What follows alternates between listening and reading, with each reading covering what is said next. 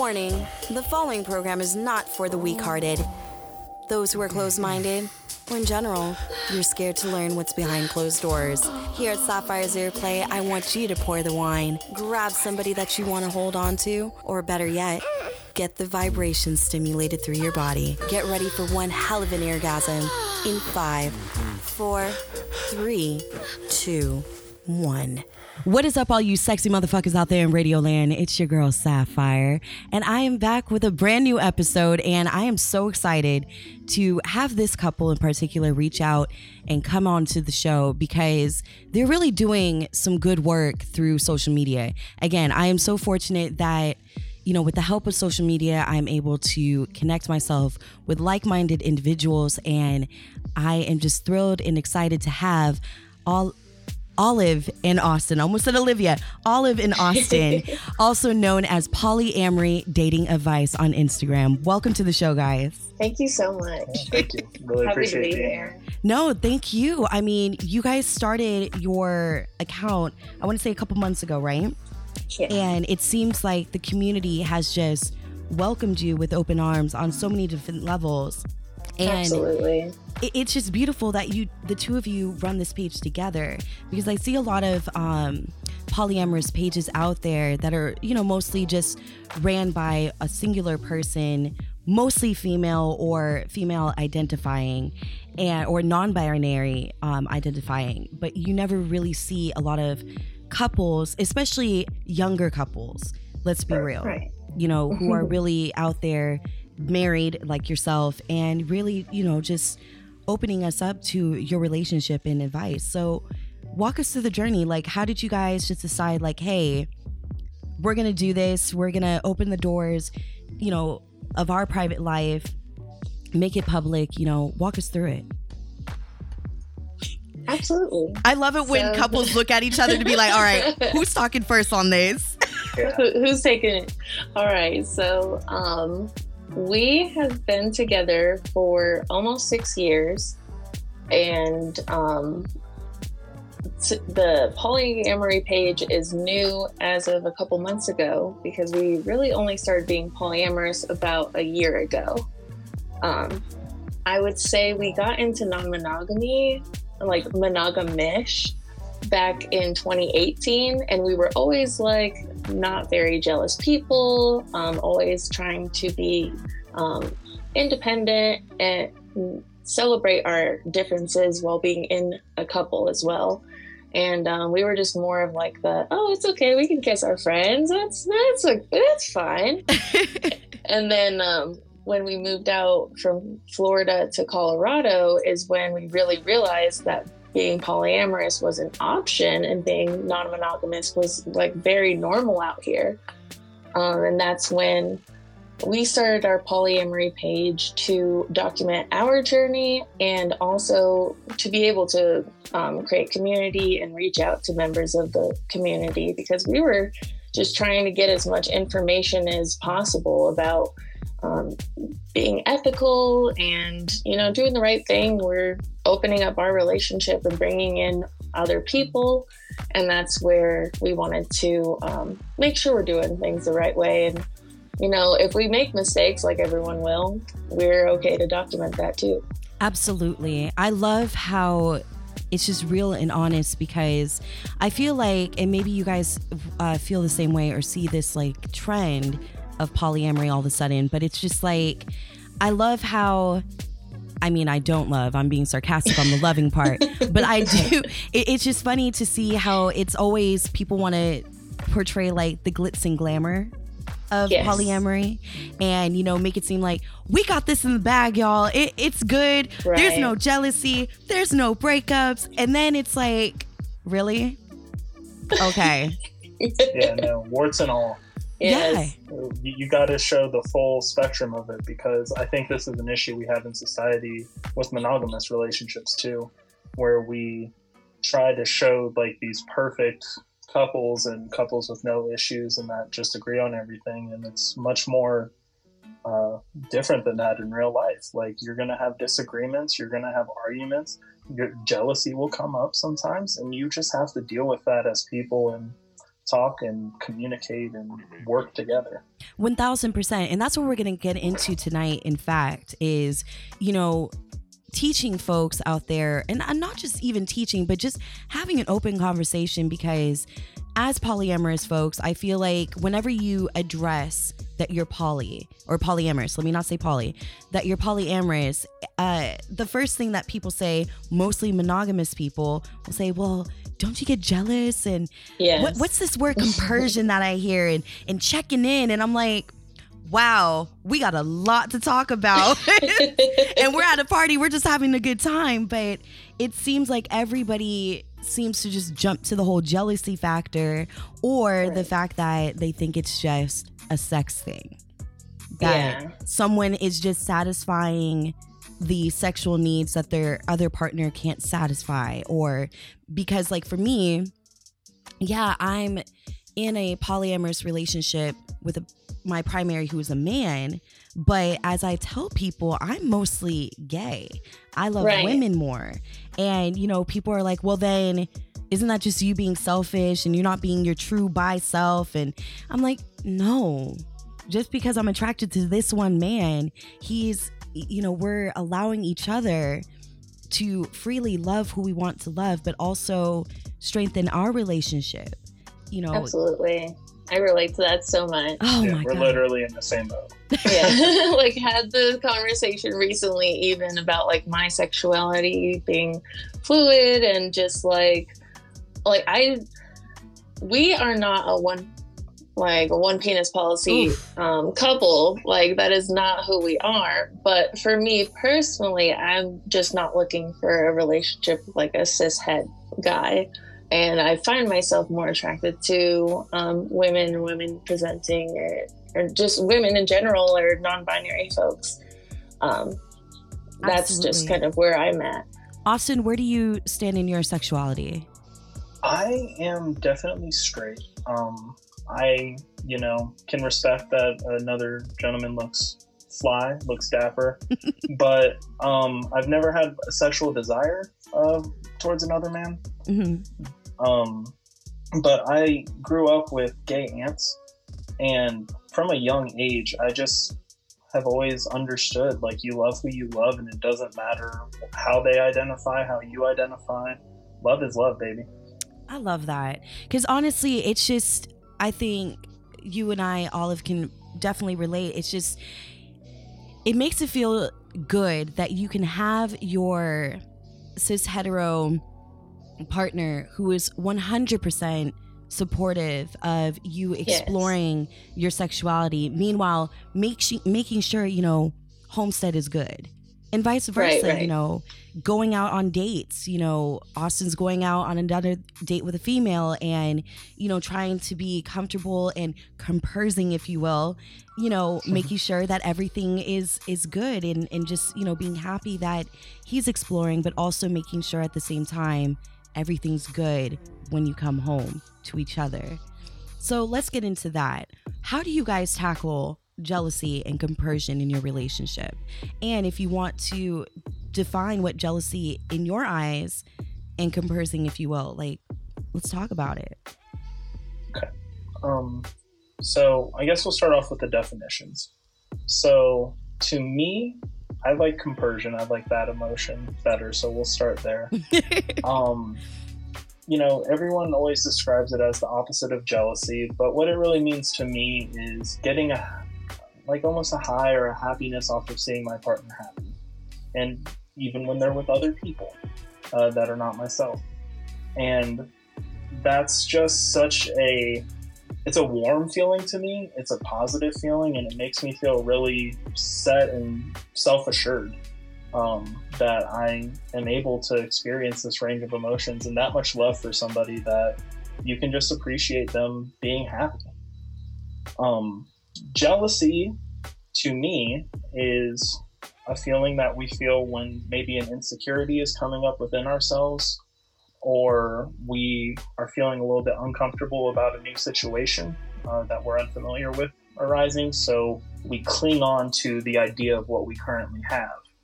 Um, and working through jealousy is breaking down those barriers and saying, why am I so stuck in this way? Why do I want things to play out this way? You know, is it okay that things are changing? And most of the time it is. And it has nothing to do with you as a person it, that your partner wants to explore more. They're figuring out who they are in this lifetime. I almost teared up. I'm sorry. Oh God, so sweet, right? oh my God, because honestly, I know I talked to you guys a bit about this off air, but like that's what I'm dealing with right now. It's you know I'm questioning where do I stand on my polyamorous journey? Am I polysaturated? Yes, but at the same time, it's like yeah, oh yeah, I have no time. Like listen, my my Google Calendar is a mess. It's disgusting. Like it's every day of the week there's something between my 13-hour work schedule and the fact that my primary and I we just moved in together. He also has, you know, another girlfriend who I used to be with. And mm-hmm. so trying to find time with that and she has a baby. So it's just, you know, it's a lot. It's a lot that we are all trying to figure out.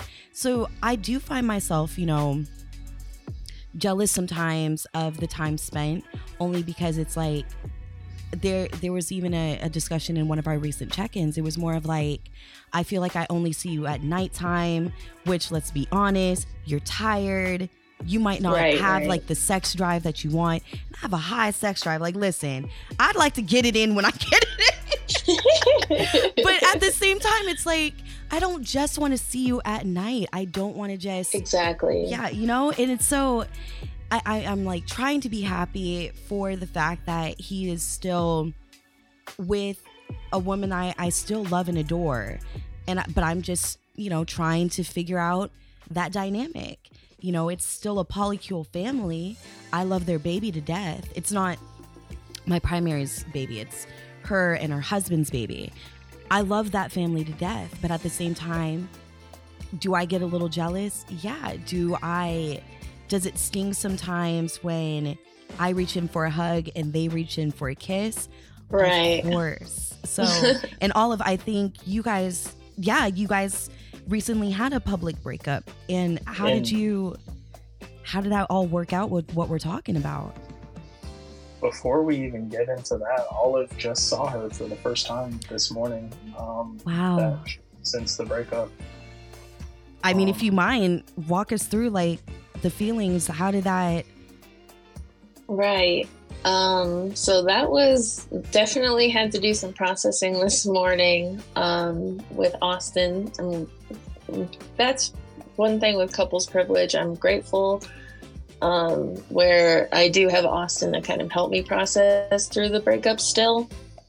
Um, but just had to process feelings of like, does she want me to come to this event that I was like, he was invited to, and I was feeling like I don't want to just show up, or I don't know, it's weird, but in any kind of monogamous setting, I guess Austin would be okay to bring his partner. Mm-hmm. So that's where I was feeling like I don't want to intrude. I don't want to put myself where I'm not wanted. But I think that was something that I just put in my own head that I was not wanted there. And um, it was nice to see her again. And we got to see her sing. She's a singer and Aww. composer. And uh, she was dancing. And um, yeah, we went up and saw her afterwards. It was the first time I had seen her and um, gave her a hug, and they went in for a kiss, you know, and that was a. It was okay. Like I'm like I'm here. I'm still here, but it's just that's definitely been a little bit of a challenge of now transitioning from being in a triad relationship into being like in a V hinge of where Austin and her are still um, yeah maintaining some form of relationship and then Austin and I still are married and have a relationship and then she and I are trying to work out kind of where we stand with each other and what a future friendship looks like. Absolutely. And honestly, I, I sympathize 1000% because it's hard. You know, yeah. again, these are things that people, unless if they're living the lifestyle fully, they're not going to completely understand. Right. And even like when I try to explain it, they're like, "How the hell do you not get mad?" I'm like, "I can't be mad. Like right, right. it wasn't a messy breakup, you know. Listen, the funny thing that I take from it is that the fact that we broke up on Mother's Day, okay? I take her to brunch. We're having a nice brunch and we amicably broke up because we knew that things were shifting. Mhm. Legit the next day, she gave birth to this beautiful baby boy. Oh wow. Wow. Right? So I'm just like, did did this breakup cause this boy to come out and be like, hey, I'm here, I'm the peacemaker. It's gonna be all good. Oh, But it's you know, it's a beautiful thing how life works. And again, I'm I'm fortunate that I still do have somewhat of a friendship when she's not busy being a super right, mom. right. But yeah, it, it does. It is weird to find like where do you stand and and I personally have never really dealt with a breakup per se. Like Yeah. I mean, I had an ex, but it, it wasn't as intense as the relationships that I've formed now. Absolutely Mhm. not. It was toxic. It was abusive. It was a year and a half too long. I wasn't respected for my Yes. sexuality. And that's also what kind of shifted in my head like, hmm, I was fine having sex with whoever.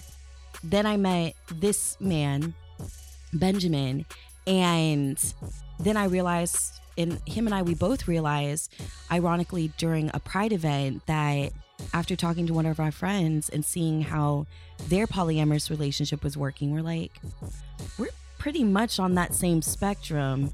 Why don't we explore this together? Right. And also, likewise, we've been together for almost six years. It'll be our six years as of next January.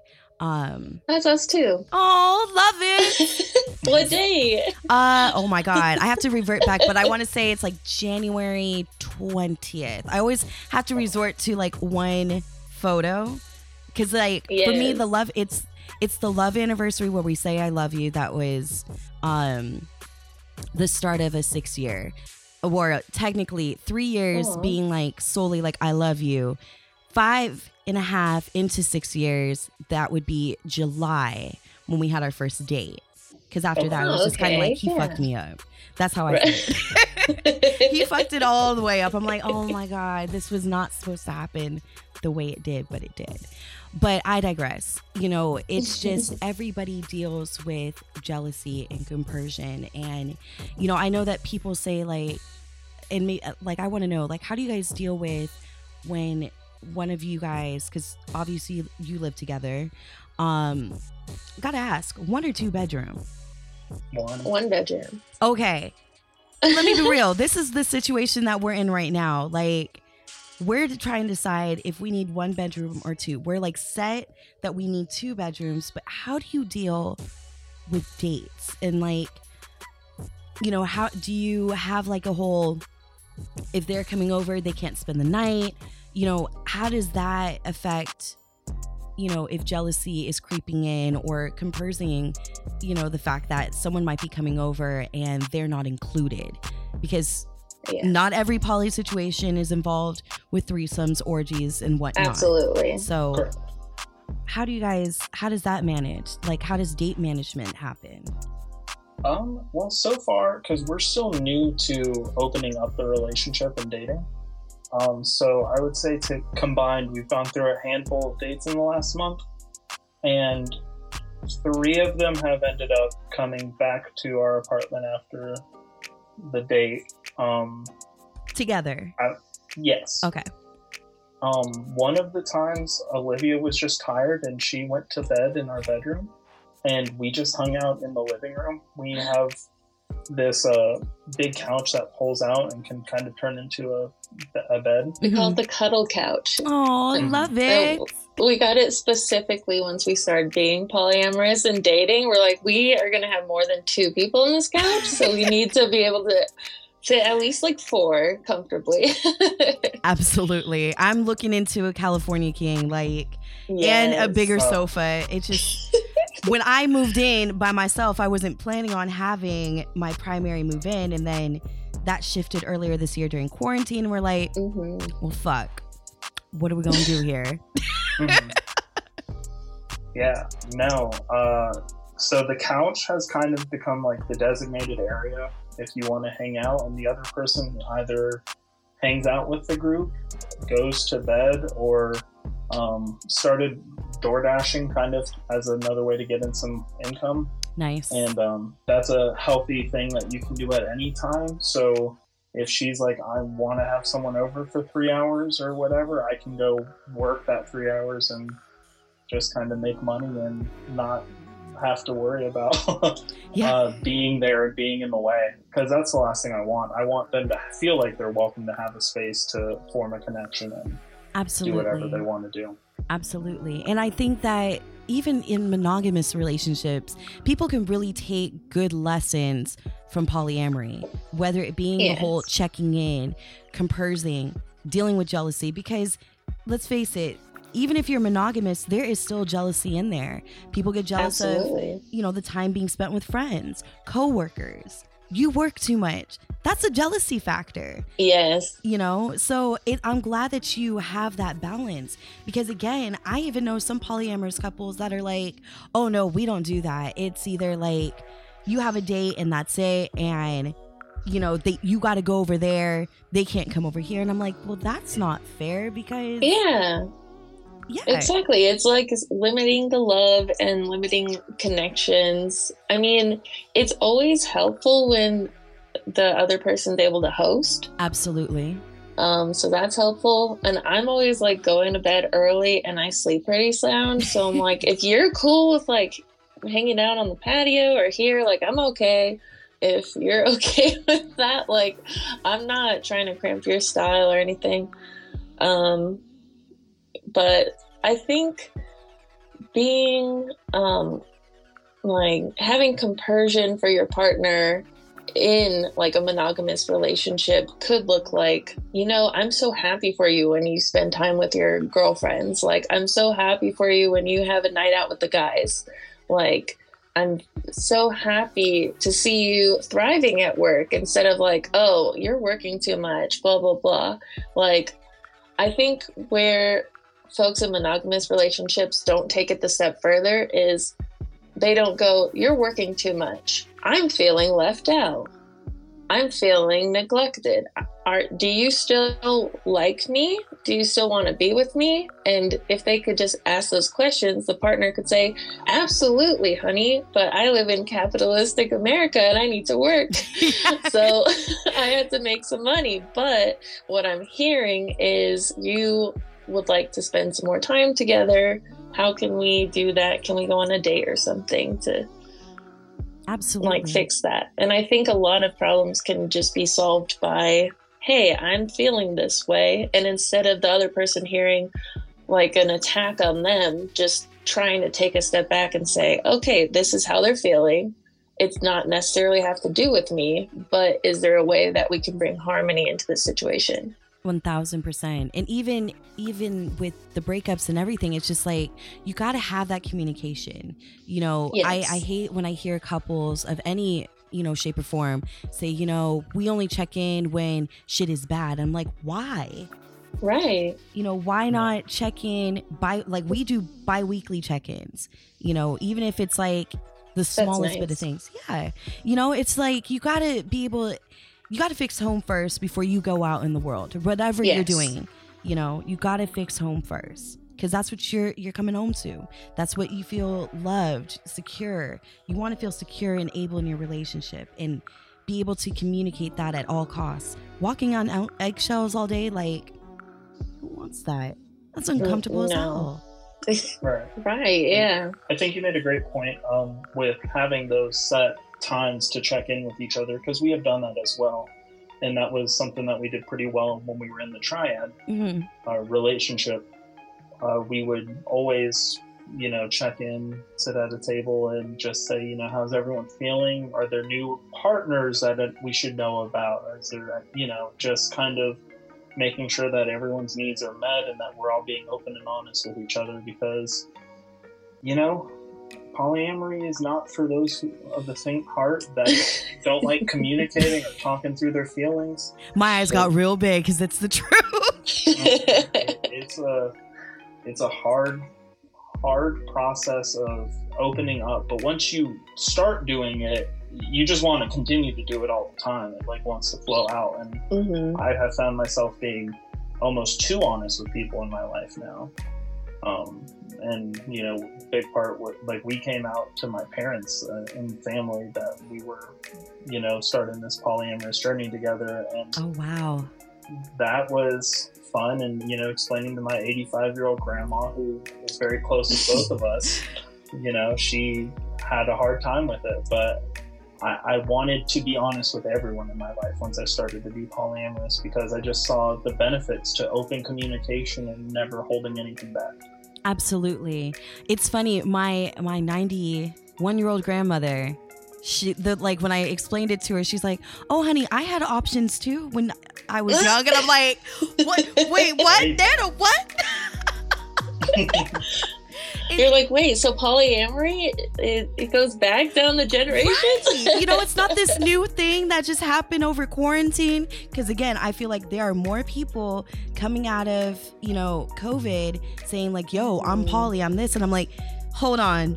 yes. Are you poly? Are you polyamorous? Or are you, you know, just in an open situation? Yes, and there are differences between the two. Huge. and and that is definitely something i found where i kind of start like doing little clues out there like oh, okay so you're polyamorous do you feel compersion um, and not every polyamorous person has to feel compersion but if they haven't heard of the word compersion if they don't have any like normal ways of handling jealousy or like jealousy doesn't exist it's like those are kind of i'm trying to listen for red flags now Absolutely. of like maybe this person is not polyamorous but really just wants to have sex with multiple people and that's okay but don't go under the guise of i want to have a loving connection and a full emotional connection with you and then turn out to be no actually i just wanted to have a lot of sex.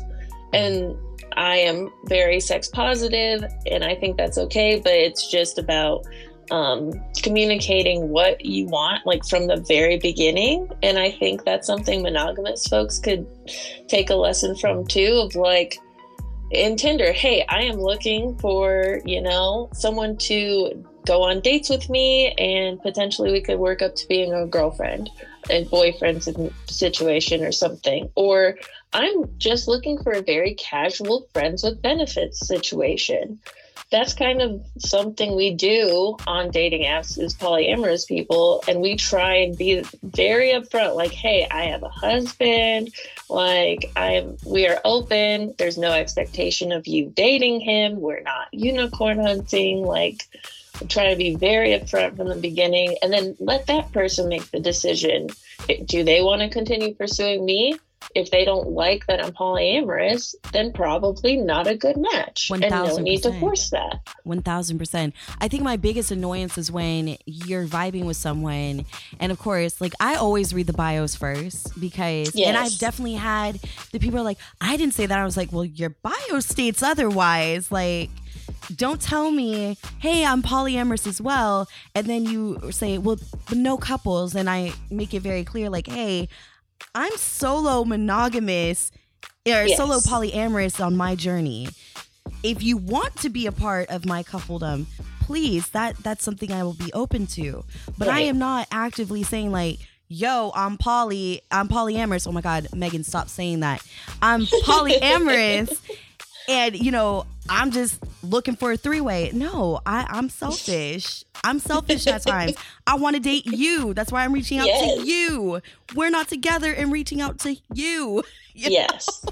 Right. so and i think that's again you know errors on all all forms because you know not everybody is perfect not everyone is perfect no one truly knows how to form the perfect polyamorous relationship and if you are saying that then you do have some flaws yes that have just not come out yet you know? exactly so it's like, yeah, you you do have to be careful with your wording on these dating apps. Just like you would, you know, just meeting a person on the street.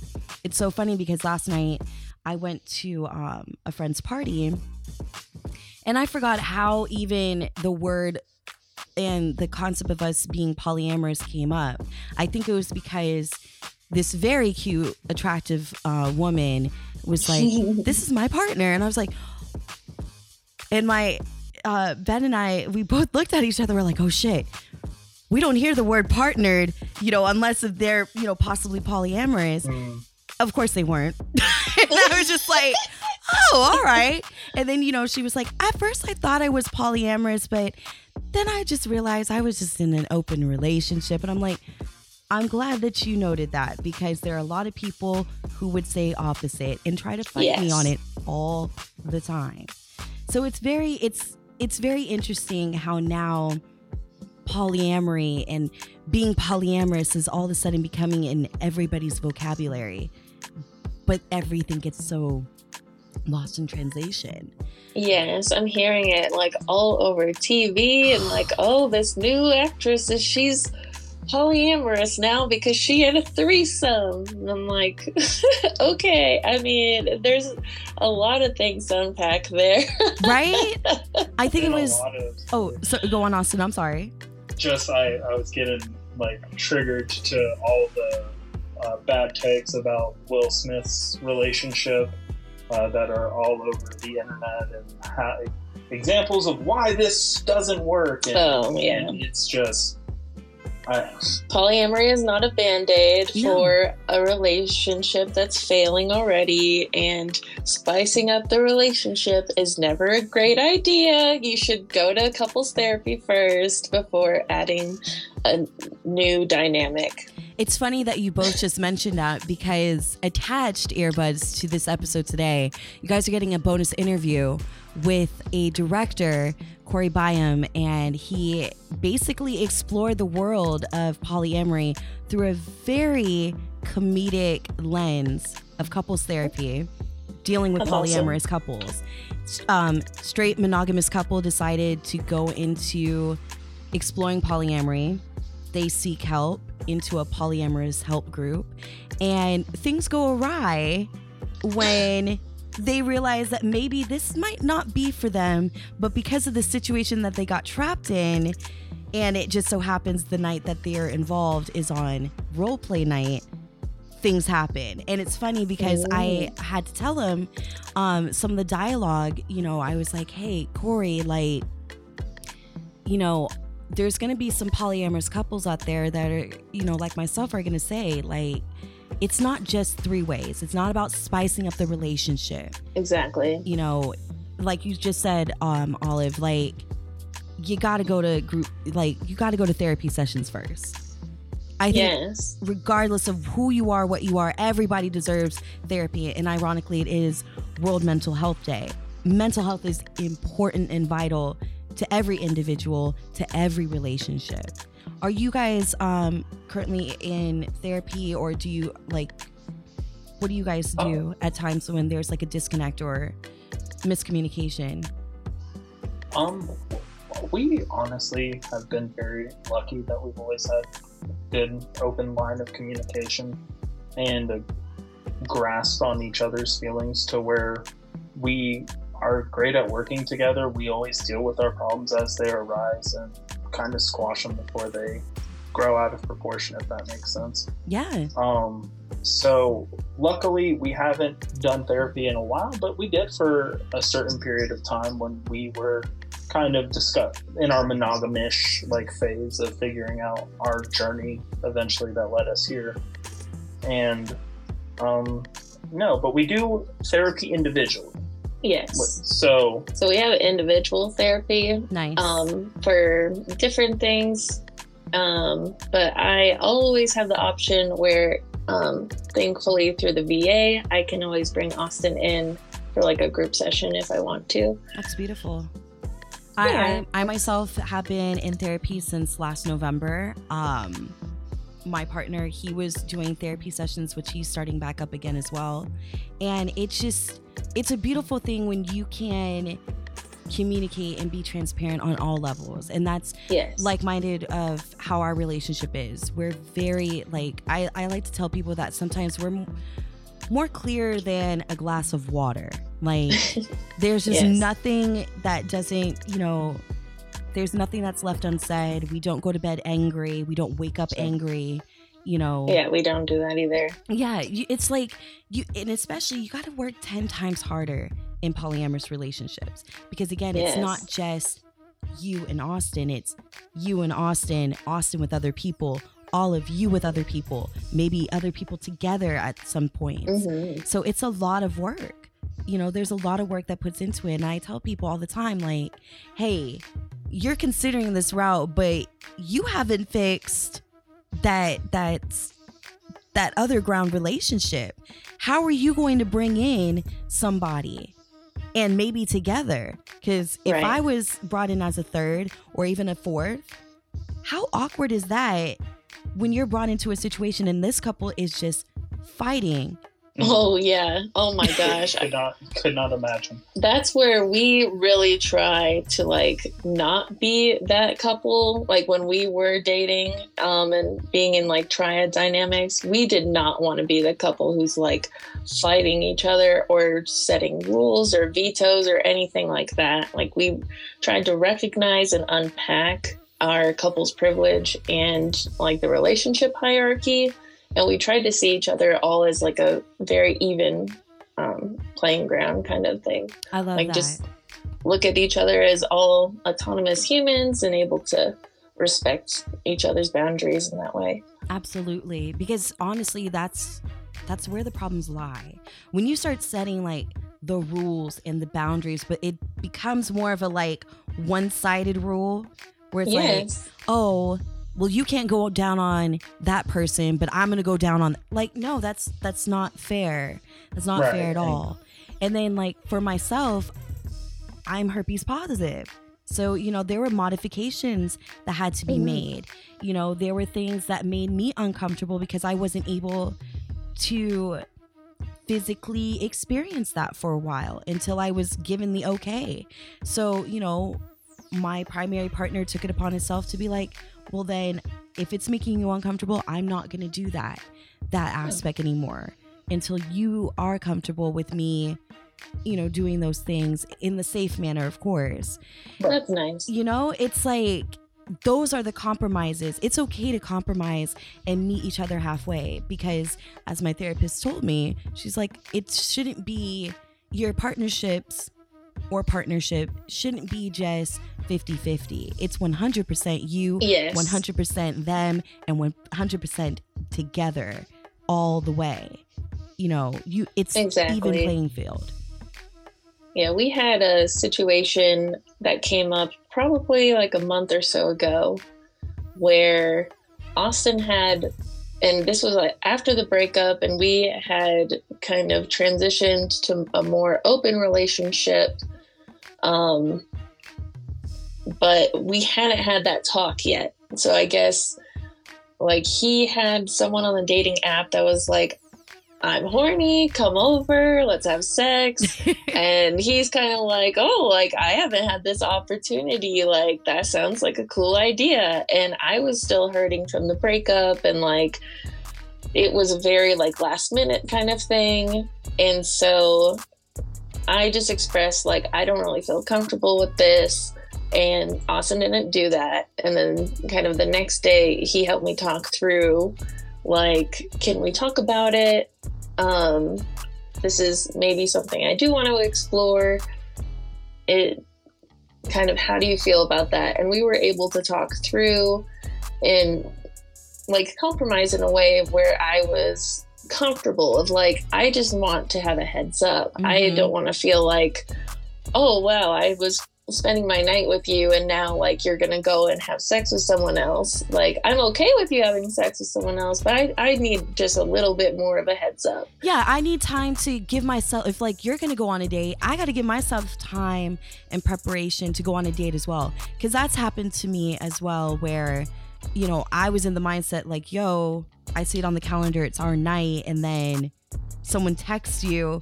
And granted, yes, a day might be okay before. Yeah. But in that time and space, because of what I was dealing with, similar to yours, dealing with the breakup happening, him wanting to go out and meet new partners. So I was just like, well, fucking A, I got to deal with the breakup still. and now that, you know, we're getting vaccinated and everything, we're fully vaxxed and everything. But That's good. also, I'm like, is this person that you're about to go see, how safe are they being? You know, I got to worry about new people, new individuals. Yeah. I, I I need to give myself some time. Like, okay, I try to now if he has a date and he's going over to someone's house, I try to schedule a date to have a you know do my thing or take Yeah. myself out on my own dates, which. Thank God for AMC because I'm a Stubs member. I go take my ass to a movie, you know, after work. That's a great idea. Yeah. Yeah, so it's just like I'm I'm glad that, you know, likewise individuals like we're we're doing the best that we can to try to make sure that you know, the partnership all around is comfortable.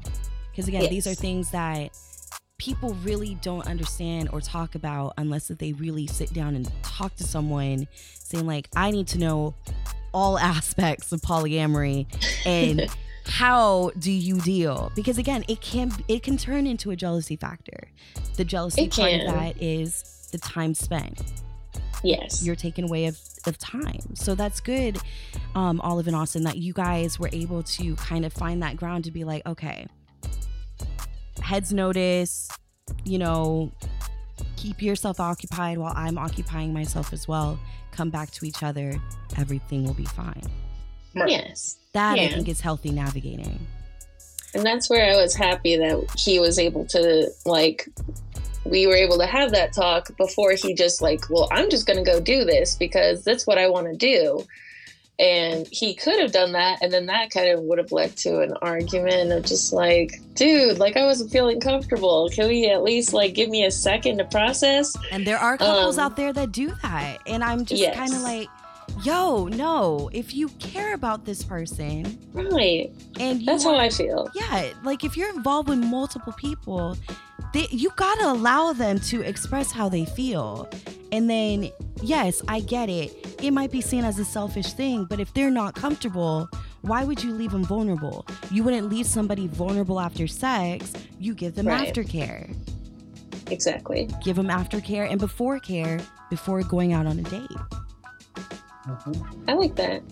I- I just, I uh, see myself as extremely fortunate, and that this is a privilege to be in this lifestyle and to have a wife who allows me to be free and explore my sexuality and explore who I want to be as a person. So, yeah, you got to put in work and be there for, like you said, the person who's always there for you. And, you know, it it means a lot to the other person if you can you know take it at their speed and just try to work with them. You know just because someone tells you no you can't do this or i feel uncomfortable with this that doesn't mean no you can never do this ever in your life. Right. it means I, it's a no right now but work with them discuss figure out why is this an issue?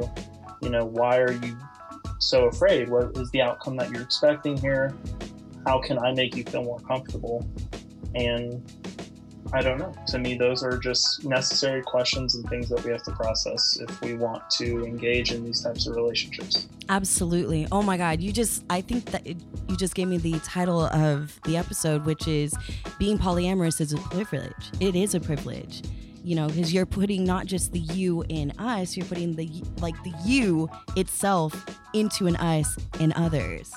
There is Yes. that. And it is a privilege because not everybody is granted the ability to love, which is what polyamory is more to love you are able Mhm. to open your heart and your mind, your body, yourself to other individuals and then still come back to the one person you truly do love at the same time. That is a privilege. Oh my It gosh. is. and yeah so i just i try to remind myself i'm extremely lucky you know darn, I couldn't go bone some random chick off of Tinder. but like, there there will be others because I took the time to talk to my partner and just explain like this is something I want to explore, and she was willing to hear me out and work through her own discomfort and figure out, you know, why wasn't I okay with this and now she just went on her on a great date for herself yesterday. Yeah. There you go. There you go. That's Yeah. how it works. Making it work. and- and we just got to practice what we preach. Absolutely. Absolutely. Oh, I love it. I think I think that's it. Guys, thank you so much. Um please let us know where can people get in touch with you? Do you have any upcoming events? You know, if people wanted to link up with you, how can they just get more of Olivia or Olive in Austin? Oh my god. Olive in Austin. How can That's we get more of it? okay. yes, so um, you can follow us at Polyamory Dating Advice on Instagram. Um, we're also on Twitter, Polyamory DA. And um, yeah, we're just really happy to be part of the community. And if you want to follow us individually, his name is, uh, his at is Turn Down for Watts. and mine is uh, the Tatted Cat Lady. Perfect. I think I actually started following both of you guys individually. So Awesome. Yes, I definitely want to keep you guys in the loop of things as I'm like evolving this show and, and whatnot. I think you guys are simply amazing. If you're ever in LA, if I'm ever down your way, I would Yes. love, love, love to link, do brunch, do something. Absolutely. just, it just seems so great. And I, I'm just You're thrilled. welcome to come out to Denver anytime. Hell I would love to go to. LA. yes, yes. Let's make it happen. yeah. All right, well, earbuds, remember at the end of this episode, there is a bonus special quick episode for you attached to it that goes a little bit deeper and not just deeper, because we did get very deep, but just kind of adds on to the conversation that we were having about jealousy, compersion, dealing with different aspects of polyamory. And of course, next week, we are coming back stronger than ever with more episodes, more content for you. I got to pull up the calendar because I don't want to mess up this little tease. But next week, we're going to get lewd and loud, celebrating the tatas, the boobies, talking about breast cancer awareness, life after mastectomy, and more. So that's going to be with Lewd X Loud next week. Remember that safe sex is the best hot sex. Till next week, good night. All right, you sexy motherfuckers out there, I told you we were going to give you some bonus footage. So, right now, I have a very special interview with Corey Byam. He is the director of a new movie. I would say it's a comedic thriller with a little twist, um, centering around polyamory, believe it or not, y'all. It's called Jack and Jill Really Went Downhill. Corey, thank you so much for joining me today. Thank you for having me. Now, Corey and I, um, it's so funny how the world works. Earbuds who have been long enough, um, who have stuck around long enough, know that I used to be a nanny. I was actually Corey's son's nanny. I literally got paid to watch the boy sleep because he was so young and so cute. I only really got to see him when he slept. That's right. Easiest gig you could ever get. Oh my god, it was the best. But um, you and your wife, honestly, probably one of the most down to earth, creative geniuses I've ever met. Oh, I. I adored you guys from the jump. And um, I'm so glad that we have been able to keep in touch over the years. So when you reached out and said, hey, I, I got this movie, I think, you know, this concept is something that you might want to spread the word about. I, of course, don't ever decline, you know, when friends come to me with their projects, but, you know, let alone something like this, I was like, ooh, this is this is very interesting. I, I was with it. I appreciate it. I've obviously followed your career uh, uh, across social media and whatnot. And, and when I had an idea that matched up like this, I was like, once this becomes more real, uh, I need to get Miss Sapphire in on this. Uh, and, you know, it's just kind of, you know, not only to get your, your two cents on it, your perspective of it, but, um, you know, we're, we're trying to build an audience as well. And, um, and in a very um, unique way. I know a lot of people now have started to do a lot of crowdfunding of independent movies, which I think is just the best way to go. Just like with everything, you know, I've been around in the world of podcasting since before when people are like, "What the fuck is a podcast?" Like people would look at me, they're like, "What is a podcast?" And Yeah. now it's like everybody, everybody I know has a podcast, and I'm like, "All right, cool. I gotta get out of my lane, my own lane that I have been like a pioneer in." But um, yeah, I feel like especially because you are a filmmaker, a writer, a director, you know, I feel like this is the way to go nowadays to get, you know, unheard voices seen, heard the whole nine. Definitely. I mean, uh, we're very excited about it. It's my first experience doing a, a crowdfund campaign. Obviously, I, um, I I tend to operate from the perspective of what you don't know, you surround yourself with people who know all about it, and so that's what we did. We have a fantastic producing team. Elizabeth, my producer, uh, Gabrielle Whalen, who is um, also the co-writer of it, and our uh, female lead has been helping out. Just a, a huge deal. Um, yeah, and we're just kind of learning as we go. But it's a fantastic way to not only collect resources to to help make the project real, but also to build your audience ahead of the movie's existence, so that you're you're kind of litmus testing it as you go. Absolutely. And for it being a short film, do you guys have any um like do you want to ex- expand it to a more long form like hour and a half, 2 hour standard movie or do you want to keep it as a short? Because personally, the 15 page script, I was just like I want more. Good. That's the idea, definitely. I, I yeah, we want to tell, want a, you know, yeah, we want to tell like a contained story within that. But um, no, I absolutely have a feature version of this in my back pocket that I, um, you know, depending on how successful the the short version is, um, yeah, that could that could very well become a reality.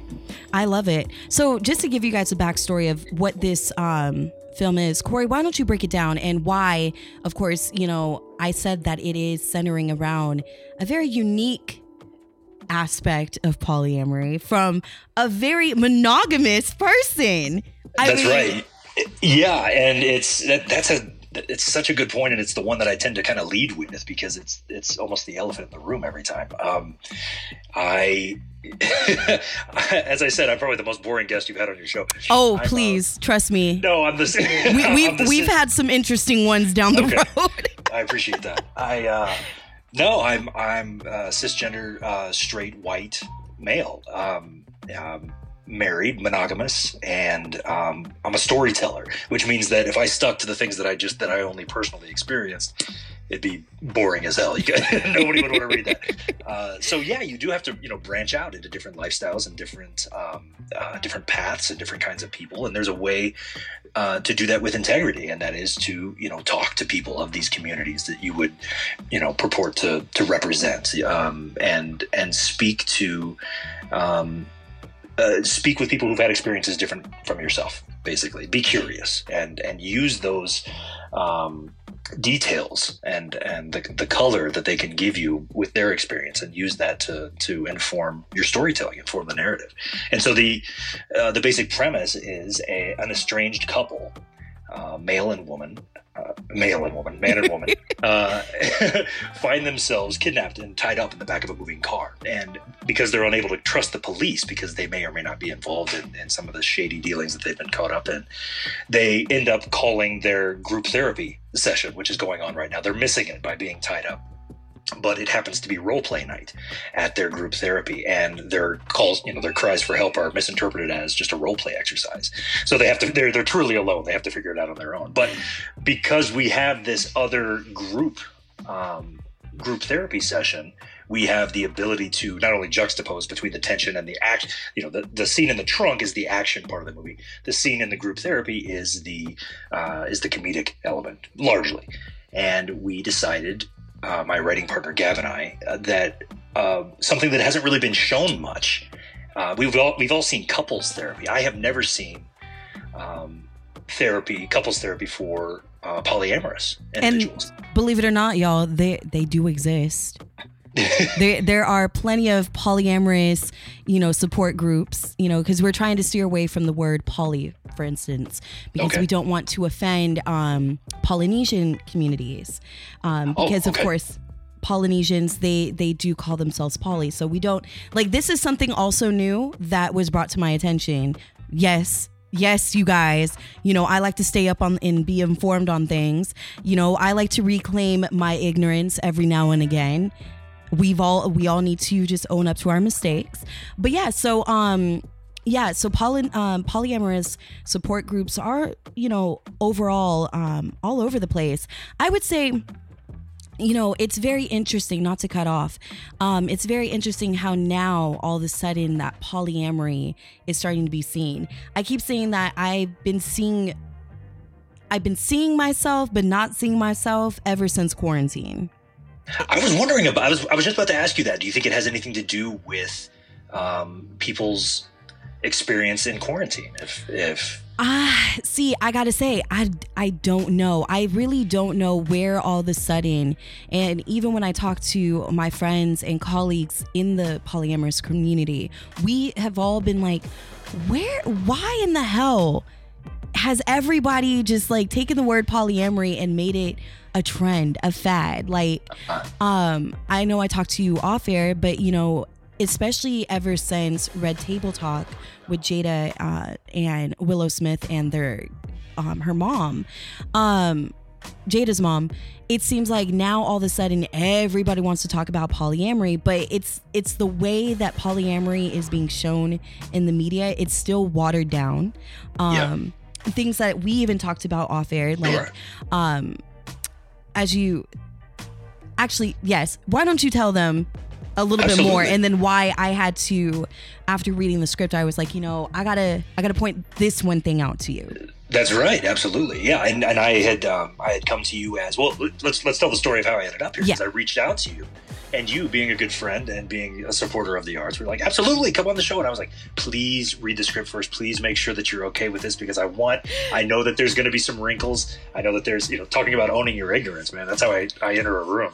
Uh, like you know my heart is in the right place but i do not have all the details. I need i need you to help me with this, please, and uh, so that we can do this correctly. And uh, and you read it, and you know you you enjoyed it, you you liked the the project, but there were a couple small details that you wanted to point out. And the one thing that I continue to learn uh, and and continue to evolve the project as a result of is that polyamory and that lifestyle is not so closely linked to sexuality. It's not so closely linked to sex and, and a physical relationship. It is just as much, if not more, maybe you tell me, um, about an emotional connection. And, uh, and it, it's everything. It embodies everything. Um, everybody's journey into polyamory is different. Um, I've met several couples who are polyamorous, but not so much um, polyamorous with, you know, sex behind it.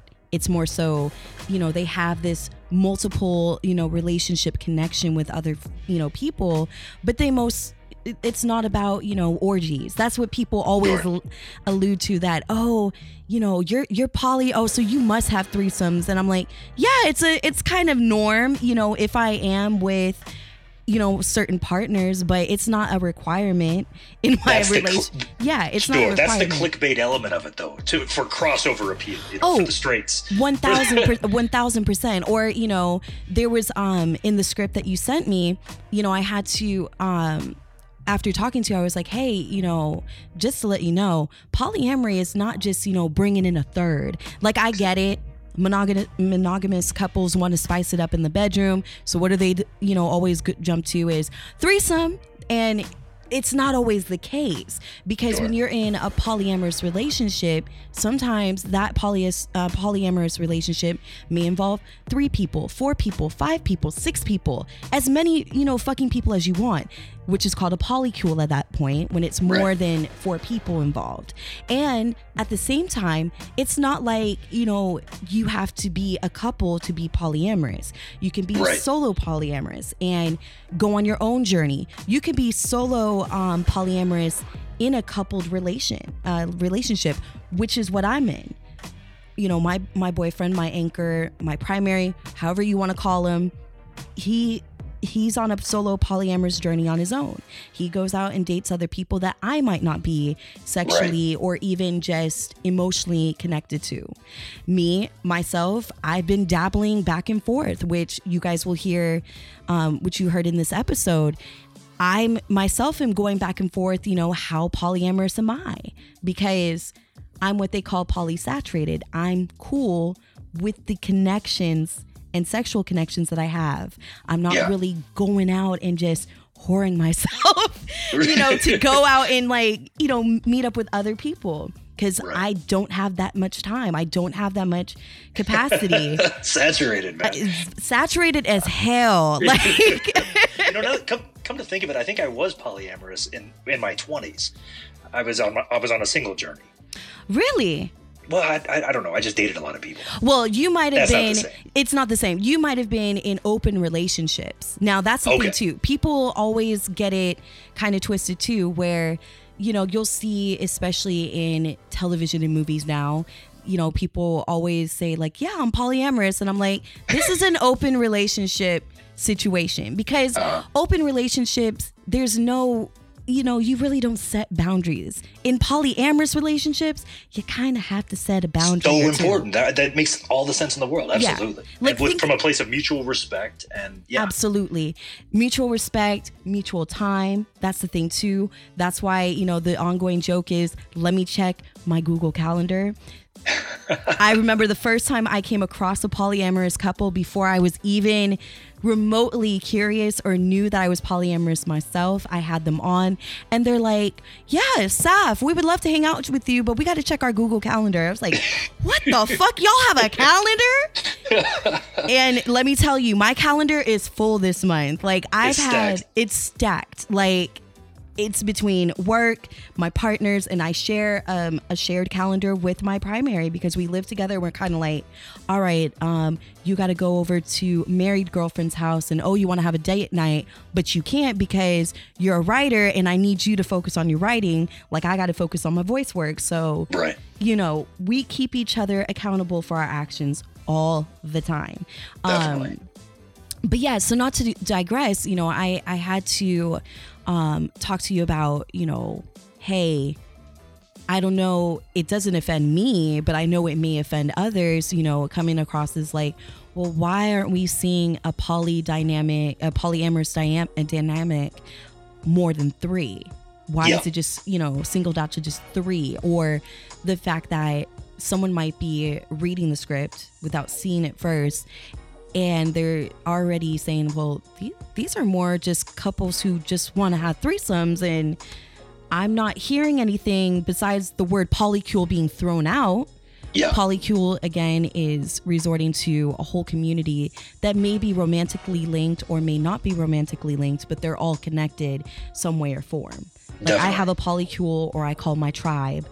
Not all of us have sex with each other, but we, you know, hang out. We go to movies, we go to dinner. One of us had gave birth, so you know we're that support system. You Yeah, know, it's absolutely. the chosen family unit.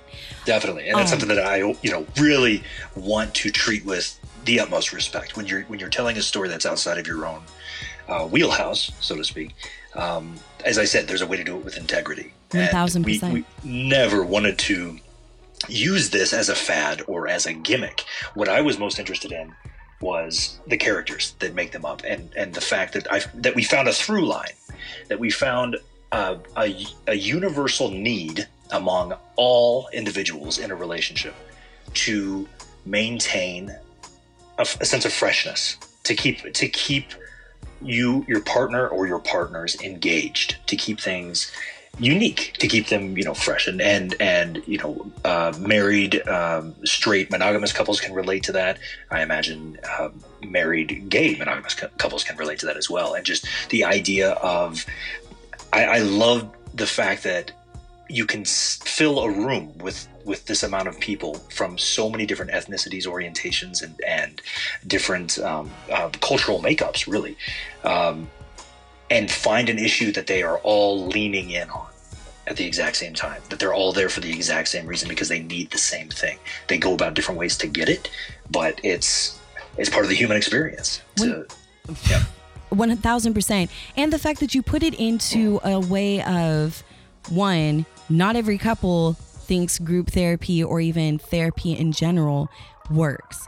And I tell people all the time, whether you're monogamous, non-monogamous, um, polyamorous, you know, it doesn't matter. Everybody needs therapy. Okay. Oh, Total. I've been in ter- therapy for ten years. My wife's studying to be a therapist now. It's, yes. it's yeah. Yeah, No, everybody everybody needs should everybody needs therapy, and that's why I always say throughout the show over the years, keep open communication too, because we do check-ins. I do check-ins Yeah. bi-weekly to make sure that my, you know, relationship is intact. Because you don't wait until shit hits the fan. That's what yes drives couples to therapy in the first place. They wait until shit hits the fan and then they decide, well, fuck it. If we don't go to a therapist, that's it. Right. But by then, it's already it's already it's already over. If you're if you're resorting to therapy as the last resort and not just making it as a fundamental tool to be better in your relationships, regardless of where you are on the spectrum, Yeah. it doesn't matter. No, it's not a band aid. It's it's something. that- It's maintenance. It's, It's, Absolutely. it's, it's preventative care. It is Um, because I think a lot of people. Yeah. Yeah, because let's face it, you know, everybody likes to go to that one designated friend, but it's like you don't know what that friend's going through. That friend might not have the same experience, you know, as you. And of course, they're going to be more biased because when you bring in friends into your therapy sessions about, you know, your partner, of course, they're always going to choose your side. Right. 1000%. So There's no objectivity there. None, none whatsoever. And I think that with a project like this, again, I want more long form because one, it's a crazy ass concept that happens. And you guys can already allude the fact that you start off the the film with this couple being trapped in a car. Yeah, we're, we stick right in it. We're Jump right, out in of the it. They get stuck in a car. Then they're calling into a role playing night therapy session. So already the communication is fucked. Okay, the communication is fucked right then and there. It's just great because it's you know it's a situation where everybody's already so raw to begin with. So there's going to be some ugly truths come out. There's going to be some you know, and I think the world of people who put themselves in that position, and you know, the script talks about love languages. We were talking about this off uh, off air as well. That my love language is humor, and you know, uh, to tease someone. Um, from from a, a, place of love is I think the highest compliment you can pay somebody and and Absolutely. I want to extend that to our brothers and sisters of different ethnicities, orientations. Uh, uh, to, you know, I, rather than lionize them, rather than make them a hero in every in every filmed movie, you know that they're like, they're, you know, they're a hero. I'm like, well, that sounds exhausting. What if what if they were just normal people like us? Imagine that. Uh, you know, and we can all laugh at ourselves together. That's that. That is my goal. And I will say that the the the straight couple are the the ones who have their shit the least together out of everybody in that room. And I actually even like how the ending was kind of normal, per se. Like, I don't want to spoil it, but it definitely has a more realistic ending than I thought was going to happen. Ah. because um honestly again polyamory is not for everybody Exactly, and we're telling it through the point of view of a couple of tourists. Really. yes and you know, and the group itself is is I I didn't mean to cut you off. oh no Um, no you're fine but the group itself is meant to be you know a group of newbies trying this and are being guided through it by a, a very comical uh, you know therapist um, who you know and and thanks to and largely in part because of your input we um, are now integrating more into uh, into the story that this is just the tip of the iceberg. This is just you know this is a baby step you all have taken. And if it works for you there there are more options. There are more you know you can, there's a whole path that you can that you can go on. So to and that was also a bit me staying somewhat in my lane as well not going too far off uh, you know into uncharted territory that i don't know. That's that's not necessarily my story to tell but i want to uh, at least you know knock a hole through the wall a little bit. Yeah. Um, knock a bit of, into the world of curiosity for others to kind of Sure. give them a you know a clue a hint and insight. And again i'm glad that you are using the input of others and not just inserting your hetero cis thinking like most scripts are because again even in L word Generation Q, they briefly talk about polyamory, and all my friends know I was like, fuck you guys. Like, here we go again. The Yeah. L word had its problematic issues with, you know, dealing with their trans characters. And now here we are. We don't know what the fuck we're doing with polyamory. Yeah. And, you know, you have somebody who's uncomfortable with it. But it's like, did y'all communicate before you got married? Did you communicate? If you say you know your partner, you need to meet your partner's needs. You know, See, that's stop another being yeah, that's another through line that's so great. That is just communication. It's it's the exact same need for every type of relationship. One thousand percent. Yeah, One yeah. thousand And I- percent. And I really just take my hat off to to the couples uh, or polycules who who do it, who who um, uh, take the time to be vulnerable in front of their partner or partners, to have a more authentic experience with them and and to you know say look i don't need to be right here but this is this is the situation you know how, how do we make this work um it takes a lifetime to figure out It really does. So I don't want to keep you much of your time. I know you're celebrating your birthday this weekend, which is awesome. So happy birthday. thank you Um if people want to be a part of this journey, this experience if you will, where can they get in touch with you? You know, if they want to find, follow you on Instagram, um, social media, where can they get in touch? absolutely you can uh, we're set up on facebook instagram and twitter i believe at uh, jack and jill movie uh, just go to that um, um, link go to find our page on there i'm still i'm very new to it i, I again No worries. I'll out. also include um, in the uh, description of this episode, you guys, I will make sure to put in the Seed and Spark link where people can do the GoFundMe.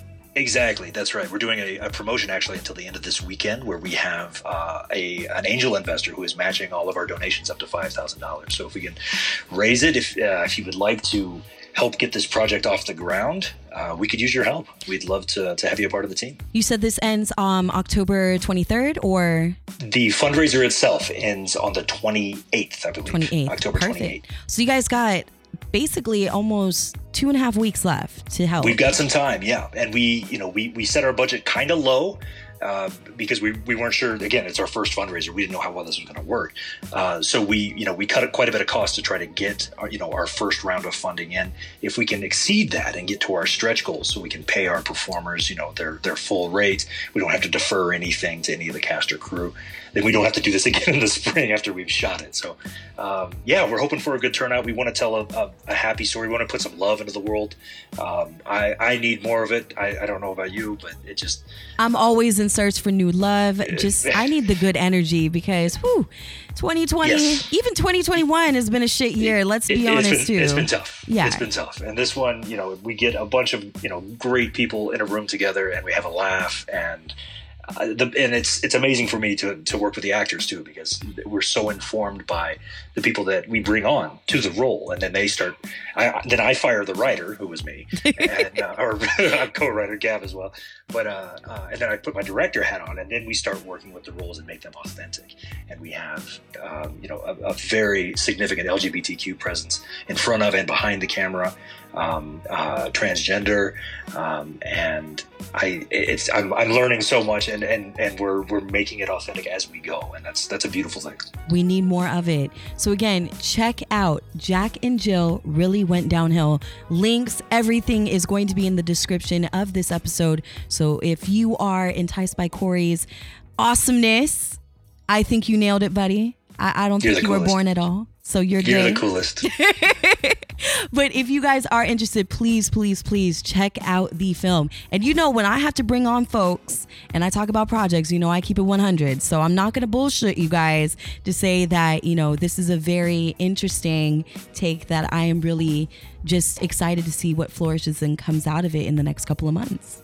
I appreciate you. Thank you so much for having me. Of course. All right, earbuds, I will catch y'all next week. The fun continues with more eargasms to come, so keep it locked. Sapphire's Earplay on all streaming platforms. Good night. That was the show, all you sexy motherfuckers out there. Now remember, Ms. Radio Sapphire on Instagram, Twitter. For more earplay fun, go to iTunes, all podcasting platforms.